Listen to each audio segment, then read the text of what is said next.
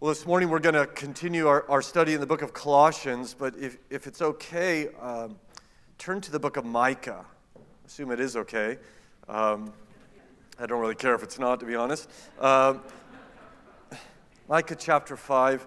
I was reading in Micah 5 this morning. Uh, to be perfectly honest, as I, I was just praying uh, early this morning uh, out on my front porch uh, before the sun came up, feeling a sense of inadequacy over the sermon that I have prepared for you. And in particular, it was studying the book of Colossians, and, and this phrase, this, this section of Colossians, really kind of one propositional truth after another. And, and, and uh, there was some, somewhere, for some reason, a check in my heart that uh, is this what we really need to hear? I mean, why, why aren't we talking about something more practical? Why aren't we talking about how to manage your money? Or why, why, why aren't we talking about politics? Or why, why aren't we talking about marriage or, or, or something to that degree? Why are we going to, as you'll see in a moment, just simply celebrate and rejoice in the fact that Jesus is creator? And it was a bit of a struggle in my heart, and God, I think, spoke to me from Micah chapter 5. This is a familiar passage, one you perhaps have already read this Advent season remind you of these glorious truths. We read in verse 1 Now muster your troops, O daughter of troops. Siege is laid against us. With a rod they strike the judge of Israel on the cheek. But you, O Bethlehem Ephrathah, who are too little among the clans of Judah, from you shall come forth from me one who is to be ruler in Israel whose origin is from old, from ancient of days. Therefore, he shall give them up until the time when she who is in labor has given birth. Then the rest of his brothers shall return to the people of Israel, and he shall stand and shepherd his flock in the strength of the Lord, in the majesty of the name of the Lord his God. And they shall dwell secure. For now, he shall be great to the ends of the earth, and he shall be their peace. If you're wondering this morning as we look in Colossians, why are we studying this? What's the point? Why are we gathering once again on Sunday morning, working meticulously, verse by verse, through an ancient letter to an unknown people? I'm reminded of the heart of God according to Micah 5 that Christ shall be great. That's my great hope and desire as we consider God's word from this wonderful little book that Christ would be exalted as great in your life. So you might even be in an attitude of prayer as you hear God's word this morning, asking Him to magnify the Lord Jesus through this wonderful passage we find as we continue our work through the Christ hymn in Colossians chapter 1 beginning in verse 16. Hear now the word of God. For by him all things were created, in heaven and on earth, visible and invisible, whether thrones or dominions or rulers or authorities. All things were created through him and for him. And he is before all things, and in him all things hold together. Our Father in heaven, our great God, we thank you for the truths in which we can consider this morning. Even as we ask you to magnify your Son in our lives, in our hearts, in our minds, that we would think great thoughts of the Lord Jesus. And as we think great thoughts, our hearts would be moved with great affection towards the Lord Jesus. And as our hearts move towards Him, our wills would move as we would long to be more and more like Jesus, more obedient to Jesus. So we pray for help this morning. And we ask that you would speak to us through your word and through the ministry of the Holy Spirit. For we ask it in Christ's name. Amen. Well, there has been some great debate over the last couple thousand years as to who truly Jesus is.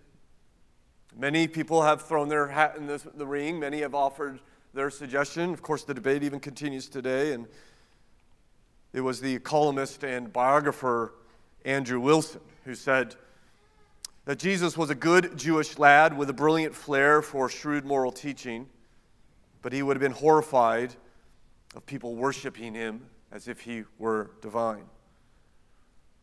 Dr. Barbara Thiering, professor at Sydney University, offers her unique insight when she says Jesus was married and had three children.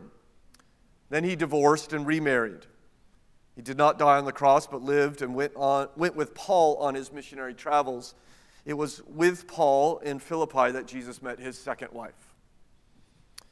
Dr. Morton Smith, professor of ancient history at Columbia University, reveals that Jesus was a magician who influenced his father, followers through illusion and hypnosis. A practicing Episcopal bishop, in fact, a rather famous one, would say of Jesus, quote, he was not born of a virgin since Mary had probably been violated. Jesus himself was married. The wedding at Canaan was probably his own. And perhaps my favorite is John Allegro, a, a Semitic scholar, who has declared that Jesus was not actually a person at all, but a code name for a hallucinogenic drug.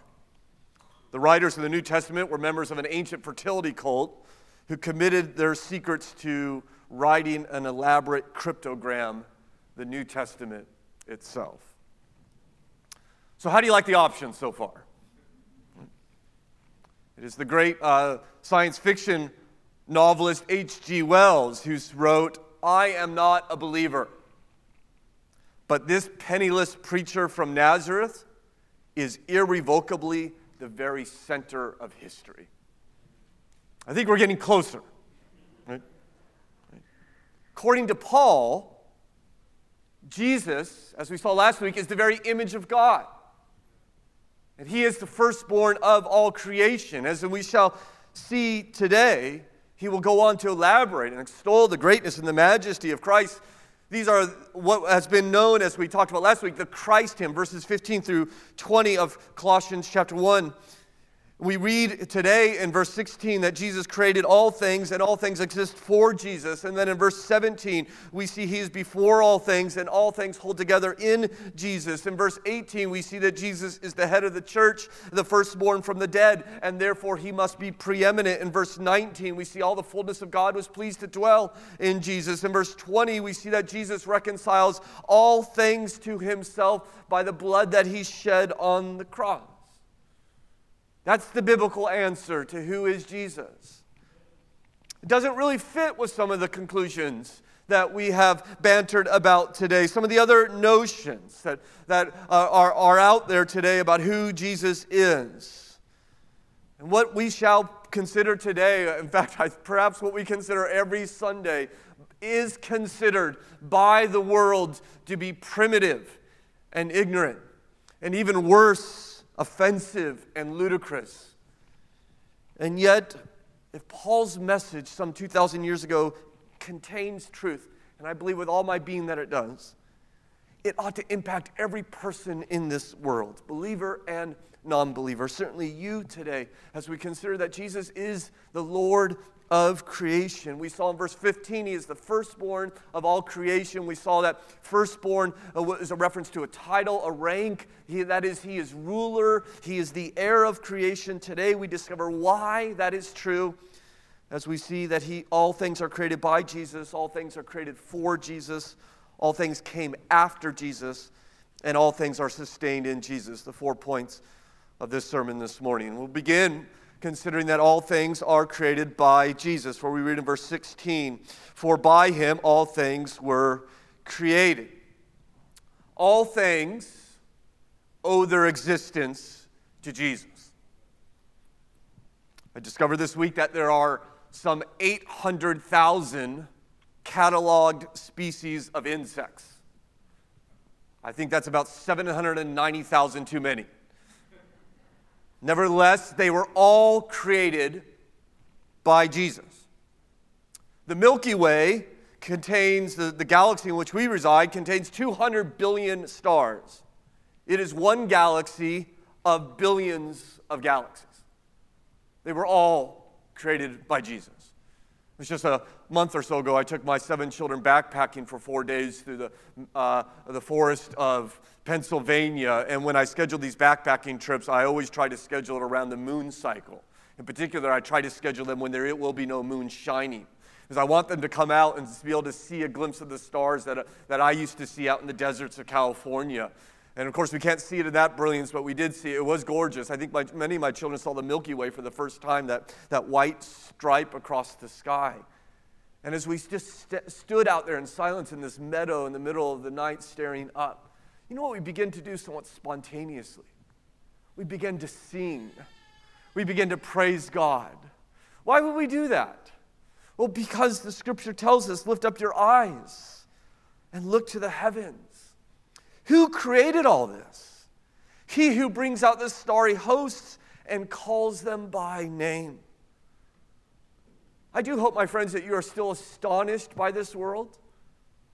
I, I do hope you still feel a, a sense of majesty and a purple sunset as my three year old does, seemingly on a daily basis, or the vastness of the ocean, or feel awe when you watch a nature documentary as animals stampede across Africa, or you learn about multi generational um, migrations of monarch butterflies over thousands of miles. I hope you'll wonder, continue to wonder at falling snow or a Clayton Kershaw curveball, right? It's inspiring because the one who created it is inspiring, namely Jesus. Wolves were uh, introduced, reintroduced to Yellowstone about 25 years ago. I learned this as well in my study. In the 19th century, the wolves were hunted to extinction in Yellowstone because of the threat they presented to livestock.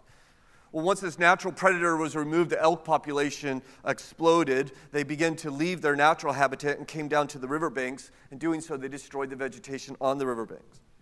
In 1995, 41 wolves were reintroduced into Yellowstone. Because of this, the elk withdrew from the riverbanks and the dense vegetation began to regrow, which led to a return of songbirds and small animals there. As the new vegetation uh, grew, it prevented the erosion into the riverbanks, and the water became cleaner, and beavers soon returned to Yellowstone. The beavers then dammed up the rivers, and fish began to multiply in Yellowstone. And because of the multiplication of fish, otters returned to Yellowstone. The grizzly bears population multiplied as well because they no longer competed with the elk for the berries, which was their natural uh, food source. All because 41 wolves were introduced. I find that extraordinary. Even in the fallen state of this world, nature displays a beauty and a glory and a harmony, and they all testify to the one who has made it. They all testify to their creator. Behind the order in this world is a person. His name is Jesus. It was Descartes who, some 300 years ago, said, I think, therefore I am. I'm not sure he went far enough. That seems superficial to me. Perhaps he should have said, I think, therefore Christ is. Because without Christ, I would not be at all, and you would not be at all. We would not exist. And so when you think of Jesus, in particular this time of year, do not simply think of a baby in a manger, though that's appropriate. Do not simply think of a crucified Savior. Of course, we must. But also think of Maker and Creator. It is no wonder that the storms obeyed him. There's no wonder that the, the bread multiplied in his hands. It is no wonder that the spiritual forces of evil fled in his presence because he made it all. Of course, you, are well aware that the world rejects this idea. Right? I, in fact, I, I think half, half of Christians today reject this idea, sadly. But if God exists, they say, if God exists, the world says at least, then his realm, well, he kind of operates in the realm of the heart. That's where, let's, let's put God in the heart or the soul or maybe the afterlife, but certainly not the world, not, not, not nature. That's the realm of science. That's the realm of the laws of nature. And the laws of nature have taken control over the world, and those who, who teach the laws of nature, physicists and biologists and all the rest, they have become our high priests in this day. And what they tell us is that the world is self sufficient. What they tell us is that the world is a product of random uh, time and chance, and, and because of all the random products, this is what we have. This is where we ended up. And I know, uh, of course, the vast majority of the world believes that. And maybe some of you believe that, or maybe you watching on the live stream believe that. I wonder if you do, if you believe that this is a purely materialistic world, that this world is just a, a coincidence of physics, how then do you find any meaning or purpose in life? I mean, if you're no, no, no different than, than the, the, the molecules in this pulpit, you're just a little more complex. Where, where, do, you, where do you find a purpose to live for, a, a meaning? I don't think you can, to be perfectly honest. If this is a purely materialistic world, there is no such thing as purpose. What, what gives anything purpose? Of course, we believe, and I think we all understand this in our heart, that the world is not a, a purposeless accident. You're not a meaningless collection of atoms. The world is created by Jesus, all of it including the things we can't see. For you read on in verse 16, and what do we read? He says, All things are, uh, for by him all things were created in heaven and on earth, visible and invisible. So Jesus made the microscopic, and Jesus made the cosmic. Jesus made the physical, and Jesus made the spiritual. In fact, Paul elaborates, doesn't he? Getting rather particular when he says, whether thrones or dominions or rulers or authorities. This is a phrase that Paul will repeat six times in his letter, and it's usually a reference, by the way, not to political leaders, but to spiritual forces. In fact, in particular, often it's a reference to uh, evil spiritual forces. For instance, in Ephesians 6, he writes, We do not wrestle against flesh and blood, but against rulers and, and against authorities, the spiritual forces of evil. And so I tell you this morning, based on Colossians 1 6, the spiritual forces of evil that exist this day, even they owe their existence to Jesus. Of course, he didn't make them evil. You can read about that in the book of Jude if you like. But, but they, they, these evil forces who seek to harm the human race, who cause chaos in this world, who oppose the purpose of our Lord and his redemption, he knowing all this, he made them Of course, that might raise some questions. Why? Um, the question I have is why, of all the things in which Paul could say, okay, Jesus made this thing in particular, why, why is he bringing uh, spiritual forces of evil up? Why, you know, why not talk about a flying bird or the taste of a steak or the, the smell of a campfire or the crack of a baseball bat? Why, why, of all the things he could have talked about, of the particular things that Jesus made, why talk about thrones or dominions or rulers or authorities? Well, we'll find out in the book of Colossians when we get to chapter 2 that there, there, are some in this church who are worshiping angels, according to chapter 2 and verse 18. They are, they are evidently of, of the mind that if we, if we could get the angel, right angel on our side, we'll be saved from harm. And so I think what Paul is doing before he even gets to that argument is, is telling us that those angels, these spiritual beings, were created by Christ. So don't worship them, worship their creator. In, in fact, if, if Jesus, if even if the evil spiritual beings owe their existence to Jesus, how secure then are we in Christ? Right? Our worst enemies, those who oppose us most uh, strongly, exist at the pleasure of our Lord and Savior. What do we have to worry about then? What ultimately concern do we have? We're secure, for all things are created in Christ. And we might even add, as Paul does, they were created for Christ. As you consider, secondly, all things are created for Jesus. For we read on in verse 16, do we not? And we read at the end of that verse, all things were created through him. And here's the little phrase that's important for us to see and for him. For him. So Jesus is not only the creator of creation, he is the end of creation. He is the goal of creation. The sun rose this morning around 7:20 a.m. ultimately not for you, but for Jesus. The sleep you enjoyed last night, that's for Jesus. The food you'll eat this afternoon, that's for Jesus. The Christmas tree in your living room, that's for Jesus. The presents underneath it, they exist for Jesus. The love that you have, the family that you have, this church that we worship in exists for Jesus. All things exist for Christ. Nothing including you, exists for your own sake. It all exists to magnify Him. All exists to display His glory and His greatness. I appreciate what one pastor said everything from the bottom of the oceans to the top of the mountains, from the smallest particle to the biggest star, from the most boring school subject to the most fascinating science, from the ugliest cockroach to the most beautiful human, from the greatest saint to the most wicked dictator. Everything that exists exists for Christ, including you.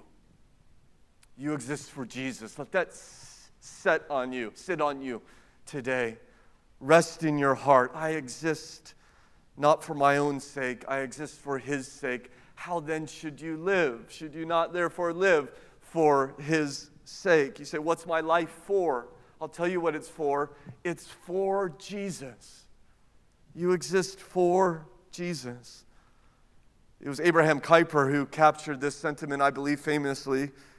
Abraham Kuyper, by the way, was a pastor who founded a denomination, a journalist who started a national newspaper, a scholar who started a university, and a politician who started a political party and was then elected to prime minister of the, the Netherlands. He's most famous today for his stunning statement during the inaugural election at the Free University of Amsterdam when he said, quote, there is not a square inch in this whole domain of our human existence over which Christ does not cry, Mine. It's all mine, Jesus says. And the truth of that claim, that Jesus has ownership over all things, does not depend upon whether you recognize it or not. You are made for Jesus, you exist for Jesus. I suggest it's best that you yield yourself to your Creator and Lord. In fact, I would think this, would, this truth would impact how we handle this world. How we, if it's all made for Jesus, should that not in, guide our interaction with the world in which He made? Perhaps you'll, you'll chalk this up as your California preacher uh, once again, but I, I think this has implications in regard to animal extinction and environmental degradation and pollution.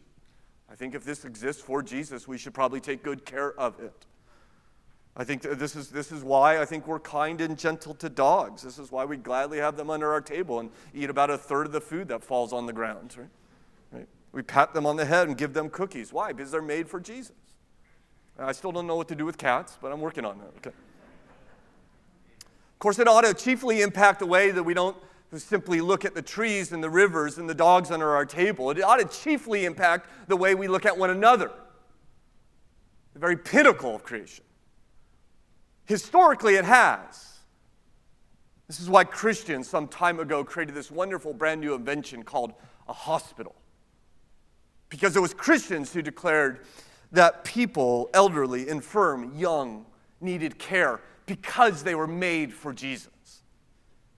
This is why so many of you have adopted from Russia and China and Ethiopia and Kazakhstan and Winchester, even within this congregation and elsewhere, I'm sure. Why? Well, because these people, these orphans, they're made for Jesus. This is why Lovey, I trust, goes to Guatemala. This is why we, we give sacrificially to the Lottie Moon Christmas offering to impact people's lives in which we have never seen. And many of us, of course, will never see them. Why? Because those people are made for Jesus. That's why Cody is going to lead many of you in just about nine months or so up to Lovettsville to start a brand new church. Why? Because it's easy? No. Might be much easier all just hang out here and enjoy this wonderful congregation. Why are we doing this? Because there's a town called Lovettsville inhabited with people who are made for Jesus. And they would be best served to have a gospel community in that town. It's all made for Christ. That ought to impact how we live in this world. Of course, we see thirdly, Paul will continue now in verse 17, he would tell us all things came after Jesus. In case we're unsure of who he is, he goes on and as we read, and he is before all things. So before there was anything created, there was life, which we now call Jesus. You go back as far as you want, you're always going to find Jesus. Jesus existed before creation, He is before all things.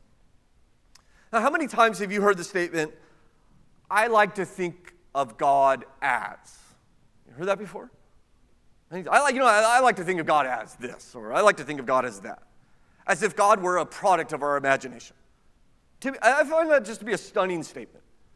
I mean, could, can you imagine if I came up to you and you said, I said, you know, I like to think of you as a ballerina. Right? Well, that, that probably wouldn't be a compliment for most of you. It might be even offensive. You, you came up to me and said, you know, Stephen, I like to think of you as a soccer fan. Okay? Those would be fighting words, right? Settle down, John. Okay? Right? I mean, it's a, it's a stunning statement. It's uh, like uh, we're talking about the eternal God Himself. How arrogant is that? I, I, like to think of God as, or my God would never do this, or my God would not do that, as if, as if we have the authority to confine the realm in which God is able to act, as if we thought of God in the first place. Oh, I tell you, the God in which Paul is referring to, the God I speak to you over this morning, did not begin with your thoughts. He is the eternal God, and He is the one who began you Sometimes we think we're doing him a favor when we come by and worship him on Sunday mornings. You know, we give him a little nod of approval, pay our respects, give God a little visit. I'm sure he'll be pleased with that. Please understand as we read these verses, I'm struck by the truth that this world is unnecessary. That you and I are unnecessary. That creation is unnecessary. That Christ, out of his great love and power, made it be, and we are totally dependent upon him. Is what is it we sometimes sing? He has the whole world in his hands. In fact, he holds us together. As you see, lastly, what Paul will explain for us Christ not only created all things, he, he's not, all things not only exist for Christ, not all things not only come after Christ, all things are sustained in Christ. We read on in verse 17 and we see this wonderful truth, and in him all things hold together. Everything holds together in Jesus. The, the, the world would collapse into chaos right now if Jesus was not holding it together. He, the author of Hebrews says, The Son sustains all things by the power of his word.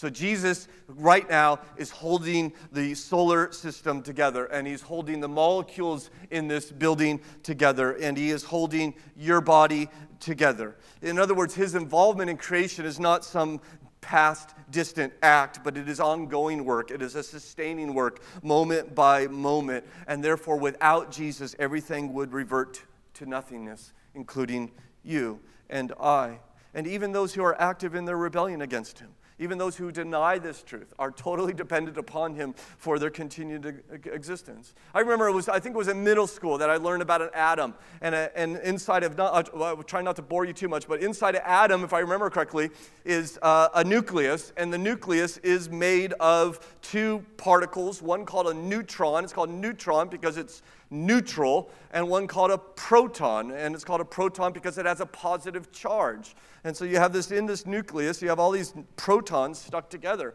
Well, I also learned in middle school that uh, uh, like charges repel each other. So if you take two uh, magnets, right, and of the same charge, and you try to put them together, you'll find this mysterious force is preventing you from putting them together. You can't, with all the strength you muster, you can't put them together. They are being repelled because the, these like forces repel one another. So the question, of course, is then if that's the case, how do you have nucleuses in atoms which make up everything?